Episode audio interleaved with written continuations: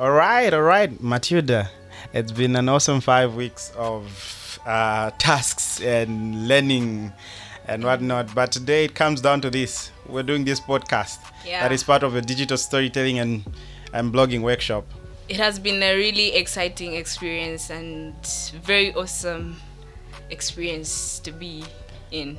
So we're talking about Article 23, which Yeah. is on the children and young people with disabilities. Yes, yes. So yes. we have in 18 in 1989, government across the world promised all the children the same rights by adopting the UNCRC, Yeah. which is the rights on children. when by the time when you and I were just we're not even a thought, eh? yeah. okay. all right. Yeah, uh, the convention says what the countries must do for all the children to grow healthy and as able as possible and learn at school and be protected and all that. So, True. yeah. So, what what what questions do you think I, I should answer? Or maybe the world had, out there should should be aware of, even Zambia as a country, what what the young people should be doing. Yeah, uh, research has it, it says uh, 1.5 million people in Zambia are disabled, including children.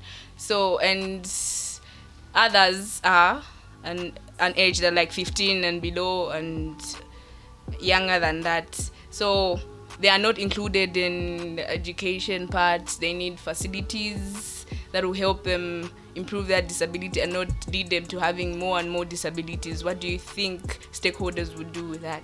Well, um, for starters, uh, I think this right is one that most of us tend to think as if is not necessary, especially young people. We we want to think with respect to the other rights, but we even even the right itself we've also thought of it that it's not something that we can pay attention to because it's for it, it's only for a selected minority of, of people in a community.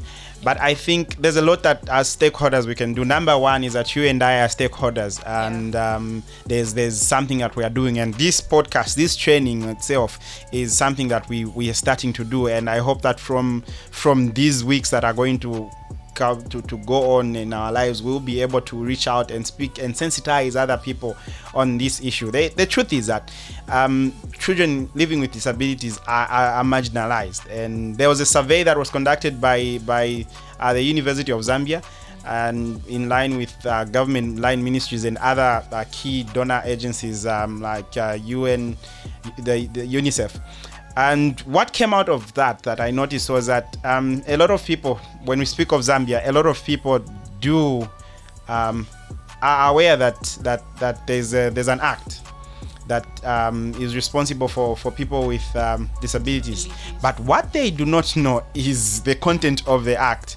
So you know, it's like you know that there is a constitution in Zambia. Yeah. Yes, but what you don't know is the content of that constitution.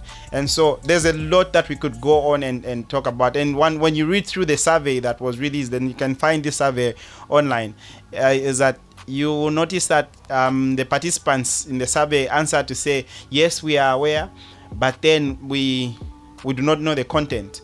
Um, some parents were answering that, yes, we know that these children can go to school, but then um, I cannot manage to pay for transport, and so I cannot support. I cannot think. I don't think I can manage to find a 50 kwacha a week uh, every day for, for for my child to be getting on a bus every day.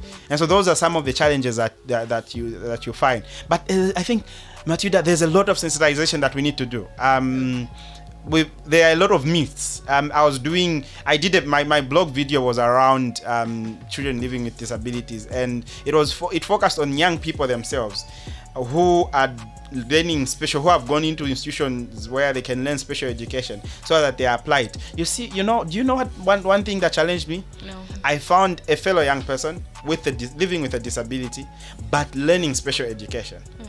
You see, really- yes and they, they came out of a shell and th- they are learning. And when i asked but why are you doing this? And they said you know what? Even in the so-called normal class there are um there are children that are not uh okay. You will notice that there are those children that will not be able to understand certain things and they will take time to understand those things. They they will be slow. People who would refer to as slow learners, even those have got issues. For some, of- you and I were discussing before the opening of this podcast that who knows, maybe one of us Maybe we are actually disabled yes, also in some yes, way, if yes. we did, we, we went for a full checkup and everything was checked around us. So we need to sensitize each other. It's a conversation that needs to go on. Um, that look, this is not witchcraft. There's nothing like witchcraft. But if it's a disability, because there are other disabilities that are acquired, and others that you're actually born with them. Yeah. You know, the, the, some of them you don't. You it may be an accident. And others, you're actually born like that. You, you didn't even an accident. It's not like you want that you should. You or should you knew it that you yeah disabled. so like, pretty much i think there's, a lot that we can do but it starts with us let's not always let's like in the words of of, of, of john f. Kennedy. Let's not ask for what the country can do for us but let's say what what can we do for the country? Yeah. Yeah just to add up on what you said yes. Even as a community we can help these children by like bringing them closer and not discriminating them and seeing them as different people because they can do what we can even more than what Very us true. able children can do and all that Very yes. true.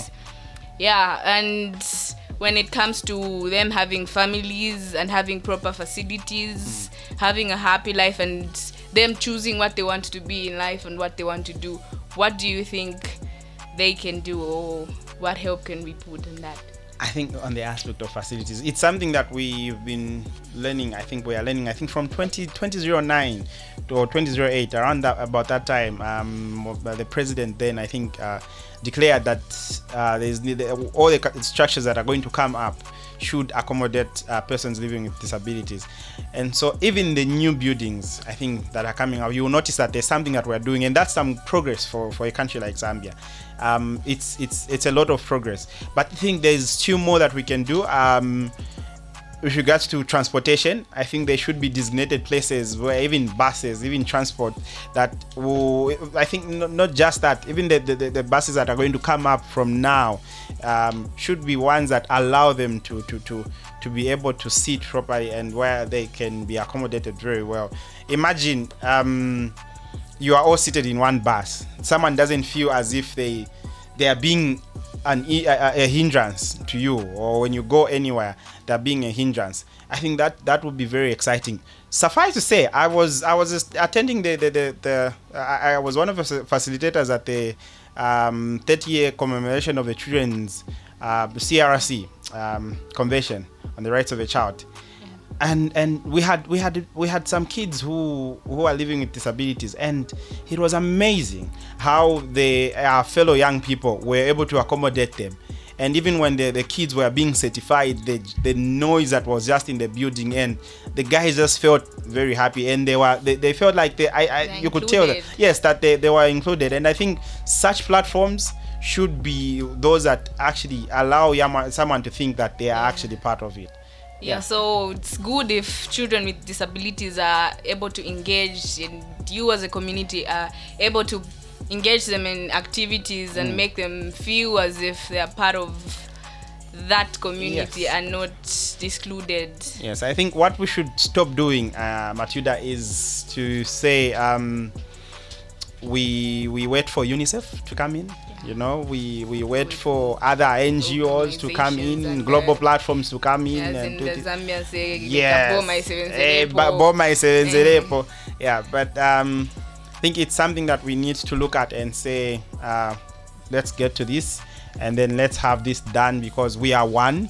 At the end of the day, we have a motto that says "One Zambia, One Nation." yeah even Yeah. as the, the the there's another right which is the 42nd right which says every child has the right every right that is in the crc every child has to have that right Yeah. yes So I think um, as we are wrapping up, um, every child has a right to know the rights, Yeah. all of them.